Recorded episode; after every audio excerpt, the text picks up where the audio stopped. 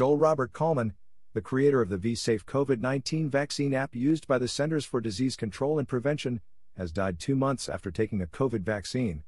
Despite being fully vaccinated, his employer, Oracle Apex Company, claims Coleman passed away from COVID 19. In the past month alone, the CDC reports that cases of COVID infection and deaths have tripled among those who have been fully vaccinated. Now, if it's true the vaccines are so safe and effective, then how did Coleman die from COVID? Ironically, the app Coleman created helps users inform the CDC of vaccine side effects and reminds them to get a second dose. Coleman's health condition between vaccination and death was not detailed by his company or obituary.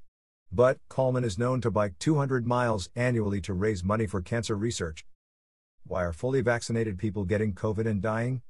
Doesn't this highlight the ineffectiveness and dangers of the COVID vaccines? Or your thoughts on the experimental treatment?